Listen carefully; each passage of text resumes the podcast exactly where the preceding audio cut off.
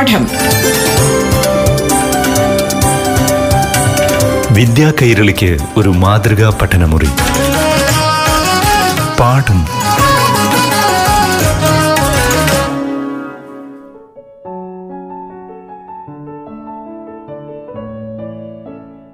പ്രിയപ്പെട്ട കൂട്ടുകാരെ പാഠം ക്ലാസ്സിലേക്ക് ഏവർക്കും സ്വാഗതം.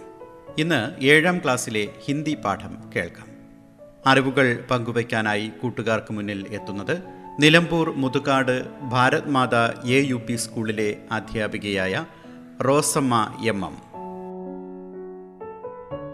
प्यारे बच्चों नमस्ते आप कैसे हैं खुशी है ना सुरक्षित है ना अच्छा पिछली कक्षा में हमने क्या क्या पढ़ा हाँ बोलिए राजा का दरवाजा कहानी पढ़ा ना കഹാനി कैसे लगी പസന്ത് ആയ ഇഷ്ടമായില്ലേ കഥ മാത്രമല്ല കഥയുമായി ബന്ധപ്പെട്ട കുറെ പ്രവർത്തനങ്ങളും ചെയ്തു അല്ലേ ഇനിയും ഒന്ന് രണ്ട് പ്രവർത്തനങ്ങളും കൂടെ ബാക്കിയുണ്ട് ഇന്നത്തെ ക്ലാസ്സിലെ ടീച്ചർ അതൊന്ന് ചർച്ച ചെയ്യാം കൂടാതെ തബിയാദ് തുമാരി ആത്തി ഹെ എന്ന കവിതയിലെ കുറച്ച് വരികളും കൂടെ പരിചയപ്പെടുത്താം ശരി അച്ഛാ तो मैं एक बात पूछूं राजा का दरवाजा नामक कहानी में आपको सबसे अच्छे പാത്ര കോൺസാ ലഖ രാജാക്ക ദർവാസ എന്ന കഥയിലെ നിങ്ങൾക്ക് ഇഷ്ടപ്പെട്ട പാത്ര കഥാപാത്രം ഏതാണെന്ന് പറയാമോ രാജ മന്ത്രി ആത്മി ഇത്ര ആൾക്കാരുണ്ടല്ലേ ഇതിൽ നിങ്ങൾക്ക് ഇഷ്ടപ്പെട്ട കഥാപാത്രം ആരാണ് आपको सबसे ज्यादा कौन पसंद आया? मुझे तो राजा को अच्छे लगता है। ചിലർക്ക് മന്ത്രിയായിരിക്കും ചിലർക്ക് ആത്മീയായിരിക്കും ശരി രാജാവിനെ ഇഷ്ടപ്പെടാനുള്ള കാരണം എന്തായിരിക്കും? പല കാരണമുണ്ടല്ലേ? നമുക്ക് ഓരോ കഥാപാത്രങ്ങളെ ഇഷ്ടപ്പെടാൻ പല കാരണങ്ങളുണ്ടാവും. ഇവിടെ നമുക്ക് രാജാവിനെ ഇഷ്ടപ്പെടാനുള്ള കാരണങ്ങൾ എന്തൊക്കെയാ? രാജാവിൽ എന്തെല്ലാം സ്വഭാവ വിശേഷതകളാ ഉള്ളത്? രാജ ബഹുത് ചാലാക്ക് ഹെ. ആ ഭയങ്കര സൂത്രശാലിയാണല്ലേ രാജാവ്? ചാലാക്ക് പിന്നെയോ രാജ ബുദ്ധിമാൻ ഹെ. രാജ ഹോഷിയാർ ഹെ. നല്ല ഊർജസ്വലതയുള്ളതാണല്ലേ മടിയനൊന്നല്ല ഹോഷിയാർ ഹെ ചതുർ ഹെ. പിന്നെ എന്താണ് രാജ സ്വാർത്ഥി ഹെ. രാജാവ് ഒരു സ്വാർത്ഥനാണ്. കാരണം എന്താ മഹലിൽ കൊട്ടാരത്തിൽ താൻ മാത്രമേ പ്രവേശിക്കാൻ പാടുള്ളൂ എന്നുള്ള ഒരു സ്വാർത്ഥ ചിന്താഗതി ഉണ്ടായിരുന്നല്ലേ? ക്രോധി ബി ആ ക്രോധം കൊണ്ടിട്ട് മുടിയൊക്കെ വലിച്ചു പറിക്കുന്ന കാര്യമൊക്കെ നമ്മൾ പറഞ്ഞൂലേ? ആ രാജ ക്രോധി ഹെ. പിന്നെ എന്താണ് രാജ ഡി കുമാറിനെ വാലാഹെ അതായത് സ്വയം പുകഴ്ത്തി പറയുന്ന ഒരാളാണ് അല്ലേ അതായത് അപ്പനെ ബാത്തോങ്ക ബെഡാ ബെഡാക്കർ ഖനവാല. സ്വന്തം കാര്യം ഇങ്ങനെ വലുതാക്കി പറയില്ല? ചിലരങ്ങനെയല്ലേ അപ്പൊ കുട്ടികളെ നമ്മൾ രാജാവിന്റെ സ്വഭാവവിശേഷതകളെ കുറിച്ചാണ് പറഞ്ഞത്. എന്തൊക്കെയാണ് സ്വഭാവവിശേഷതകൾ? ശരി നമുക്ക് അതിനു മുമ്പ് പന്നാസംഖ്യ ചപ്പല്ലേലോ പന്നാസംഖ്യ ചപ്പൻ. അൻപത്തി ആറ് എടുക്കുക. അവിടെ നിങ്ങൾക്ക് ഒരു പ്രവർത്തനമുണ്ട്. എന്താണ്? രാജാക്കെ ചരിത്രപ്പർ ടിപ്പണിയിലേക്ക് എന്താണ് ടിപ്പണി എന്ന് പറഞ്ഞാൽ ടിപ്പണി എന്ന് പറഞ്ഞാൽ ഷോർട്ട് നോട്ട് എന്ന് പറഞ്ഞാൽ ചരിത്രം എന്ന് പറഞ്ഞ സ്വഭാവം. രാജാവിന്റെ സ്വഭാവത്തെ കുറിച്ച് ഒരു ഷോർട്ട് നോട്ട് എഴുതാനാണ് പറയുന്നത്. പിന്നെ തൊട്ട് താഴെ എഴുതിയിട്ടുണ്ട് മേരി ടിപ്പണിയുമേ എന്റെ ടിപ്പണിയിൽ എന്റെ ഷോർട്ട് നോട്ടിൽ ഇതൊക്കെ വേണമെന്നാണ് പറയുന്നത്. എന്തൊക്കെ വേണം? ആ പിന്നെ കള്ളിയിൽ എഴുതിയിരിക്കുന്നത് ശ്രദ്ധിക്കുക നിങ്ങൾ. രാജാക്കി വിശേഷതായേ. നമ്മളിപ്പൊ ചർച്ച ചെയ്ത കാര്യങ്ങൾ. രാജാവിന്റെ പ്രത്യേകതകൾ. എന്തൊക്കെയാണ് രാജാവിന്റെ പ്രത്യേകതകൾ നമ്മൾ ചർച്ച ചെയ്തു. പിന്നെ അപ്പന മത്ത് വ്യക്തികൾ കിയാകെ നമ്മൾ നമ്മുടെ അഭിപ്രായം പറയണം. രാജാവിന്റെ പ്രത്യേകതകൾ പറഞ്ഞിട്ട് നമ്മളുടേതായ ഒരു അഭിപ്രായം കൂടെ അതിനകത്ത് പറയണം. ഉചിത ശീർഷക്. പിന്നെ നമുക്ക് അടിപ്പണിയിൽ ടിപ്പണിയിൽ വേണ്ട വേറൊരു കാര്യമാണ് ഹെഡിങ്. തലക്കെട്ട് വേണം. ശീർഷക്. ഇത്രയും കാര്യമായിട്ടുണ്ടെങ്കിൽ അഞ്ചു മാർക്കുള്ള ഒരു ടിപ്പണിയായി.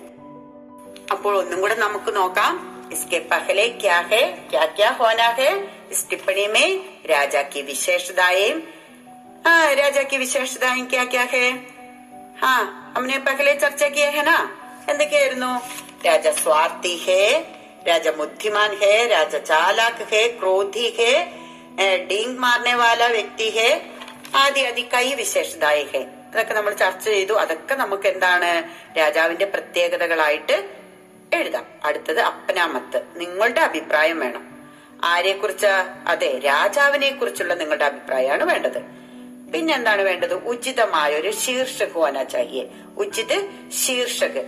ഹെഡിങ് തലക്കെട്ടുണ്ടാണ്. ഇനി നിങ്ങൾ ഇത്രയും കാര്യങ്ങളൊക്കെ ഉൾപ്പെടുത്തിക്കൊണ്ട് ടീച്ചർ പറഞ്ഞ കാര്യങ്ങളും നിങ്ങളുടേതായ അഭിപ്രായം കൂടെ ഉൾപ്പെടുത്തിക്കൊണ്ട് രാജാക്കെ ചരിത്ര പർ ടിപ്പണി ലിഖനാഹേ ഇനിയും സംശയം ഉണ്ടെങ്കിൽ നിങ്ങളൊന്ന് എഴുതിയിട്ട് നിങ്ങളുടെ ടീച്ചറിനോട് ചോദിക്കുക. ടീച്ചർ നിങ്ങൾക്ക് സഹായിക്കും.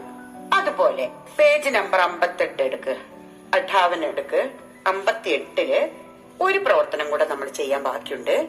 അതായത് അനുവാദ കരെ എന്നൊരു ഭാഗം കണ്ടോ നിങ്ങൾ? അൻപത്തെട്ടാമത്തെ പേജിൽ ഏറ്റവും താഴെ നോക്ക്. അനുവാദ കരെ. അനുവാദ കർണ എന്ന് പറഞ്ഞാൽ ട്രാൻസ്ലേറ്റ് ചെയ്യുക എന്നാണ് തർജമ ചെയ്യുക എന്നാണ് അതിനർത്ഥം. അറിയാലോ നിങ്ങക്ക് നിങ്ങക്ക് ആറിലും അഞ്ചിലൊന്നും ഇങ്ങനെയുള്ള പ്രവർത്തനം ഉണ്ടായിരുന്നില്ല. ഇനി ഏഴ് മുതൽ അങ്ങോട്ട് എട്ട് ഒമ്പത് പത്തിലൊക്കെ നിങ്ങൾക്ക് ട്രാൻസ്ലേഷൻ ഉണ്ടാവും. അതായത് മാതൃഭാഷയിലേക്ക് നിങ്ങൾ ട്രാൻസ്ലേറ്റ് ചെയ്താൽ മതി. കുറച്ചെറിയ കാര്യങ്ങളെ നിങ്ങളോട് ചോദിക്കുള്ളൂ. നിങ്ങൾ പഠിച്ച അല്ലെങ്കിൽ ഇതിനു മുമ്പുള്ള ക്ലാസ്സുകളിൽ പഠിച്ച വാക്കുകളൊക്കെ വെച്ചിട്ട് നിങ്ങൾക്ക് ഒരു പാരഗ്രാഫ് തരും. അല്ലെങ്കിൽ നിങ്ങളുടെ പാഠപുസ്തകത്തിലെ ഏതെങ്കിലും ഒരു മൂന്നോ നാലോ സെന്റൻസുകൾ ഉൾക്കൊള്ളുന്ന ഒരു കുഞ്ഞു പാരഗ്രാഫ് നിങ്ങൾക്ക് തന്നിട്ട് അത് നിങ്ങളോട് മലയാളത്തിലേക്ക് ട്രാൻസ്ലേറ്റ് ചെയ്യാനാണ് പറയുന്നത്. ഇവിടെ നോക്കുക അനുവാദകരെ ഇത് വളരെ എളുപ്പമുള്ള ഒരു ഭാഗമാണ് നോക്ക് മോർ ഭാരത് കാ രാഷ്ട്രീയ പക്ഷി ഹെ ടീച്ചർ വായിക്കാൻ നിങ്ങൾ ശ്രദ്ധിക്കേ മോർ ഭാരത് കാ രാഷ്ട്രീയ പക്ഷി ഹെ इसके मस्तक पर राजाओं की सी कलगी है इसकी पूंछ लंबी और सुंदर है मोर पक्षियों का राजा तथा जंगल का देवता कहा जाता है നിങ്ങൾക്ക് കേട്ടപ്പോ മനസ്സിലായി കാണുമല്ലോ ഇനി ഇതിലുള്ള ബുദ്ധിമുട്ടുള്ള വാക്കുകൾ ടീച്ചർ പറഞ്ഞുതരാം. മോർ എന്ന് പറഞ്ഞാൽ നിങ്ങൾക്ക് അറിയാം ഏത് പക്ഷിയാണ്. ഏഹ് മോർമയിൽ ഓക്കെ. ഭാരതക്ക രാഷ്ട്രീയ പക്ഷിക രാഷ്ട്രീയ പക്ഷി എന്ന് പറഞ്ഞാൽ ടീച്ചർ അർത്ഥം പറഞ്ഞുതരാം. ദേശീയ പക്ഷി. ഇസ്കെ മസ്തക് പർ മസ്തക് എന്ന് പറഞ്ഞ ശിരസ്.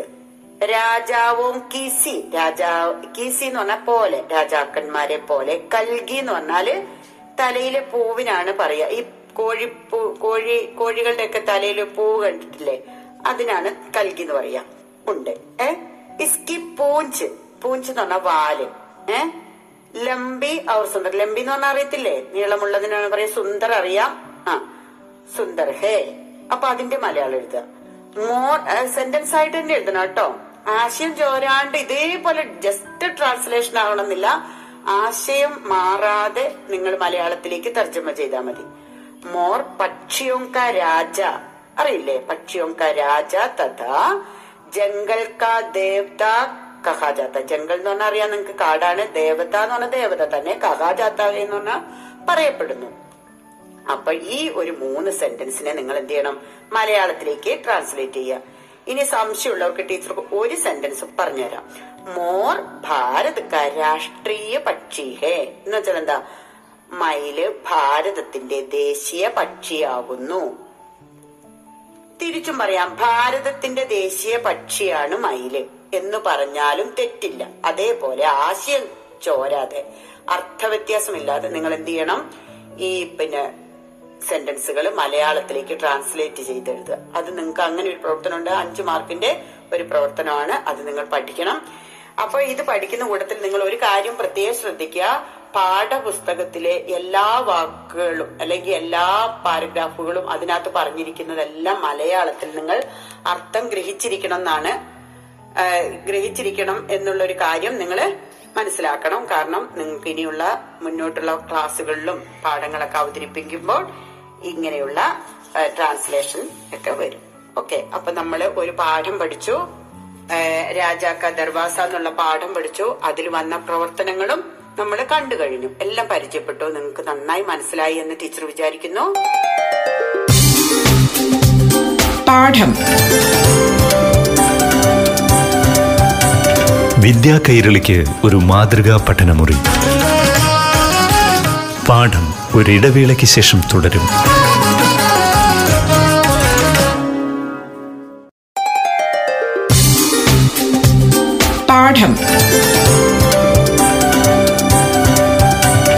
വിദ്യാ കൈരളിക്ക് ഒരു മാതൃകാ പഠനമുറി. പാഠം തുടരുന്നു.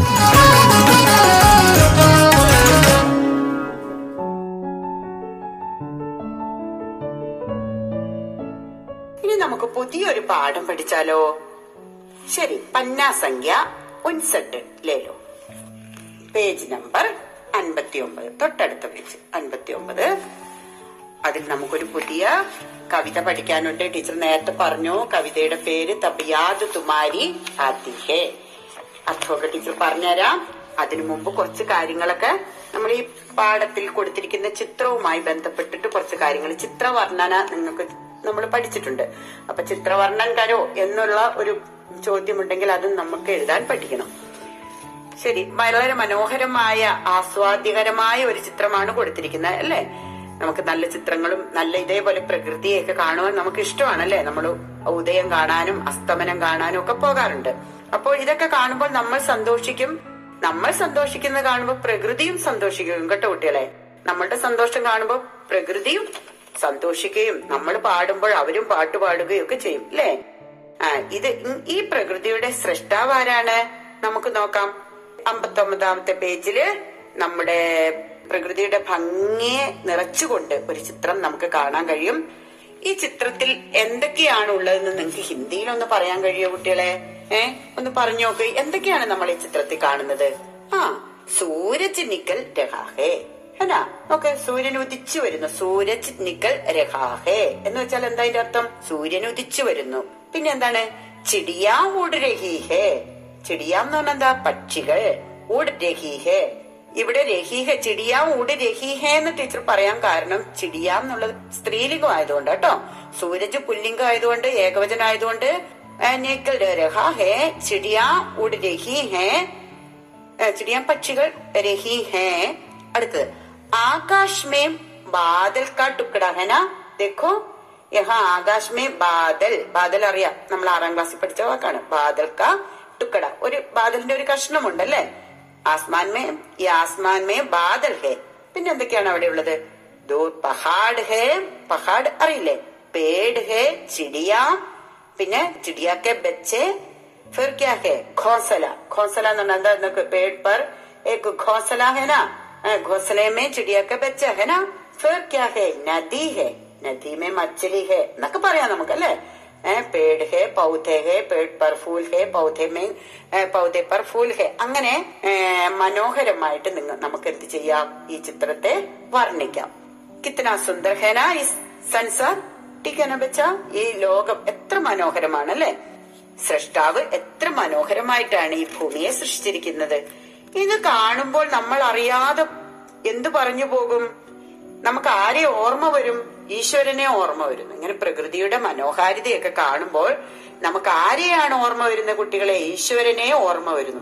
അതാണ് രാം നരേഷ് ത്രിപാഠി എന്ന കവി. ഏഹ് ഹിന്ദിയിലെ പ്രശസ്തനായ ഒരു കവിയാണ്. നിങ്ങൾ കവിയെ കുറിച്ച് ഇവിടെ എഴുതിയിട്ടുണ്ട്. അത് വായിച്ചു നോക്കുക കേട്ടോ. രാം നരേഷ് ത്രിപാഠി പറയുന്നു ഇതൊക്കെ കാണുമ്പോൾ അല്ലയോ ദൈവമേ നിന്നെ ഓർക്കുന്നു. തബ് യാത് അതാണ് നമ്മുടെ പാഠത്തിന്റെ പേര്. ഇങ്ങനെ പ്രകൃതിയുടെ മനോഹാരിത കാണുമ്പോൾ ഈശ്വരനെ എനിക്ക് ഓർമ്മ വരുന്നു. തബ് അപ്പോൾ യാത് യാത് എന്ന് ഓർമ്മ. തുംഹാരി ആത്തിഹെ നിന്റെ നിന്നെ കുറിച്ച് എനിക്ക് ഓർമ്മ വരുന്നു. അപ്പൊ ശരി കുട്ടികളെ ടീച്ചർ ഈ കവിത ഒന്ന് വായിക്കാൻ നിങ്ങളെ ശ്രദ്ധിക്കുക കേട്ടോ. ജബ് ബഹുത് സുബ ചിടിയാ ഉൾക്കർ കുച്ച് ഗീത് ഖുഷി കെ ഗാത്തി ഹേ कलिया दरवाजे खोल खोल जब दुनिया पर मुस्काती है खुशबू की लहरें जब घर से बाहर आ दौड़ लगाती हैं हे जग के सृजनहार प्रभो तब याद तुम्हारी आती है എന്താണ് വളരെ മനോഹരമായ ഒരു കവിതയാണ് കേട്ടോ അപ്പൊ നമുക്കിതൊന്നും കൂടെ നോക്കാം ടീച്ചർ അത് ഒരു പ്രാവശ്യം ഒന്ന് പാടിത്തരാം നിങ്ങൾക്ക് മനോഹരമായ ട്യൂണിൽ പാടാം കവിത ആയതുകൊണ്ട് ഒരു ട്യൂണിൽ ടീച്ചറിന് അറിയാവുന്ന ഒരു ട്യൂണ് പാടുകയാണ് നിങ്ങൾക്ക് ഇതിലും നല്ല മനോഹരമായിട്ട് പാടി ടീച്ചറിനെ ഒക്കെ കേൾപ്പിക്കാം കേട്ടോ ക്ലാസ്സിൽ നല്ല രീതിയിൽ പാടി അവതരിപ്പിക്കാം जब बहुत सुबह चिड़िया उड़कर कुछ गीत खुशी के गाती है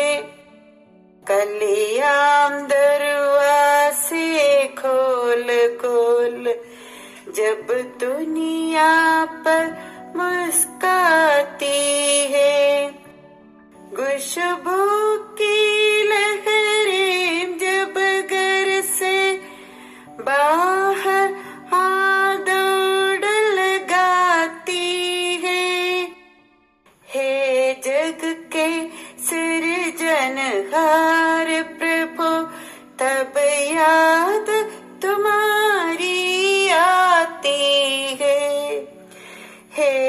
जग के सिरजनहार प्रभु तब याद तुम्हारी आती है ഓക്കെ അപ്പൊ ടീച്ചർ ഇതിന്റെ അർത്ഥമൊക്കെ ഒന്ന് പറഞ്ഞുതരാം जब बहुत सुबह चिड़िया उड़कर कुछ गीत खुशी के गाती है എന്താണ് കവി ഇവിടെ പറയുന്നത് എപ്പോഴാണോ വളരെ രാവിലെ ബഹോത് സുബ എന്ന് പറഞ്ഞാൽ വളരെ രാവിലെ ചിടിയാവോടുക്കാർ പക്ഷികൾ എഴുന്നേറ്റിട്ട് കുച്ച് ഗീത് ഖുഷിക്കെ ഗാത്തിഹെ മനോഹരമായ പാട്ട് സന്തോഷത്തോടെ പാടുന്നത്. അതായത് ജബ് സുബ ഹോത്തേഹി ബോത് സുബ ഹോത്തേഹി ഹോത്തെ ഉടുക്കർ ഖുഷി സേ ഗീത് ഖുഷിക്കെ ഗീത് ഗാത്തിഹെ അതാണ് അതിന്റെ പ്രോസ് ഏ? ബഡേ സബേരെ ചിടിയ ഉടുക്കർ ഖുഷി സേ ഗീത് ഗാത്തിഹെ അത്രേ പറയുന്നുള്ളൂ. ബഡേ സബേരെ ചിടിയ ഉടുക്കർ ഖുഷി സേ ഗീത് ഗാത്തി ഹേ. പിന്നെന്താ പറയുന്നത് കലിയാം ദർവാസെ ഘോൽ ഘോൽ ജബ് ദുനിയാ പർ മുസ്കാത്തി ഹെ. അതെന്താണ് പറയുന്നത്? കലിയാം പൂമൊട്ടുകൾ ദർവാസെ വാതിൽ തുറന്നിട്ട്. ഇവിടെ പൂമൊട്ടുകൾ വാതിൽ എന്ന് പറയുന്നത് അതിന്റെ ഇതളുകളാണ് കേട്ടോ പൂമൊട്ടുകൾ വാതിലാകുന്ന ഇതളുകൾ തുറന്നിട്ട്. വാതിൽ തുറക്കുക എന്ന് പറഞ്ഞാൽ അതിന്റെ ഇതളുകൾ വിരിക്കുക എന്നർത്ഥം കേട്ടോ. ആ ഇതളുകൾ വിരിച്ച് ഖോൽ ഖോലിനെ നമ്മൾ വിളിക്കുക ജബ് ദുനിയാപ്പർ മുസ്കാത്തിഹെ. അതായത് പൂ വിരിഞ്ഞ് ലോകത്തെ നോക്കി പുഞ്ചിരിക്കുന്നത്. ദുനിയാപ്പർ മുസ്കാത്തിഹെ എന്ന് പറഞ്ഞാൽ ദുനിയാക്കോ ദേക്കർ മുസ്കാത്തിഹെ. ദുനിയായെ കണ്ടിട്ട് ചിരിക്കുന്നത്. അപ്പോഴെന്താ സംഭവിക്കുന്നത് അതിന്റെ അർത്ഥം എങ്ങനെയാ പറയാ കലിയ ദർവാസെ ഘോൽക്കർ ദുനിയ പർ മുസ്കാത്തി ഹെ അപ്പൊ രണ്ട് വരിയുടെ നാല് വരിയുടെ അർത്ഥം ടീച്ചർ ഒന്നിച്ച് പറയാം ബഡേ സബേരെ ചിടിയ ഓടുക്കർ गुशी से गीत गाती है कलियां दरवाजे खोलकर दुनिया पर मुस्काती है കലിയാം ദർവാസെ ഖോൽക്കർ ദുനിയ പർ മുസ്കാത്തി ഹെ പിന്നെ അടുത്ത വരി നോക്കുക അടുത്ത വരി ഖുഷ്ബു की लहरें जब घर से बाहर आ दौड़ लगाती है ഖുഷ്ബു की ലഹരെ അതായത് സുഗന്ധത്തിന്റെ തിരമാലകൾ ഓളങ്ങൾ വീട്ടിൽ നിന്ന് ഗർസെ വീട്ടിൽ നിന്ന് ബാഹർ പുറത്തേക്ക് വന്ന് ആ ദൗഡ് പുറത്തേക്ക് ഓടി വരുന്നത്. ഇവിടെ വീടെന്ന് പറയുന്ന പൂവാണ് കേട്ടോ കുട്ടികളെ. പൂവാകുന്ന വീട്ടിൽ നിന്ന് ഇതളുകളാകുന്ന വാതിൽ തുറന്നിട്ട് തിരമാലകളാകുന്ന സുഗന്ധം പുറത്തേക്ക് വരുന്നത്. കണ്ടോ? കവിതയുടെ ആ മനോഹാരിത കണ്ടോ? തിരമാലകളാകുന്ന സുഗന്ധം പുറത്തേക്ക് വരുന്നത്. ഇത്രേ പറയുന്നുള്ളത്. അതായത് പൂ വിരിഞ്ഞ് സുഗന്ധം പുറത്തേക്ക് വരുന്നത്. അല്ലയാ കലിയ അപ്പനെ പങ്കിടിയോക്കോ ദർവാസേക്കെ സമാൻ ഖോൽക്കർ എന്താണ് പറയുന്നത്? കലിയാം അപ്പനെ പങ്കുടിയോക്കോ ദർവാസേക്കെ സമാൻ ഖോൽക്കർ ദുനിയാ പർ മുസ്കാത്തി ഹെ അത്രേ അർത്ഥമുള്ളൂ. ദുനിയാ പർ മുസ്കാത്തി ഹെ എന്നാണ് ലോകത്തോട് പുഞ്ചിരിക്കുന്നത്. പിന്നെ എന്താണ് കവി പറയുന്നത്? ഹേ ജഗ് കേ സിർജൻഹാർ പ്രഭോ അല്ലയോ ലോകത്തിന്റെ സൃഷ്ടാവായ ദൈവമേ തബ് യാദ് തുമാരി ആത്തി ഹേ അപ്പോൾ എനിക്ക് നിന്നെ ഓർമ്മ വരുന്നു അപ്പോഴെന്താണ് ഇവിടെ പറയുന്നത് फूल जब गिलते हैं तब खुशबू आती है खुशबू पूरी जगह फैल जाती है तब इस जग के सृजन करने वाले प्रभु हम उस समय आपकी याद आती है അപ്പോൾ നമുക്ക് അല്ലെ ഞങ്ങൾക്ക് താങ്കളുടെ ഓർമ്മ വരുന്നു. എസ് ജഗക്കെ സൃഷ്ട അബ് ഹമേ തുമാരി യാദ് കർത്തേഹെന്നോ തുമാരി യാദ് ആതി ഹെ എന്നൊക്കെ നമുക്ക് അതിന്റെ അർത്ഥം പറയാം. ഇത്രയാണ് ഈ കവിത. പാഠം. വിദ്യാ കൈരളിക്ക് ഒരു മാതൃകാ പഠനമുറി. പാഠം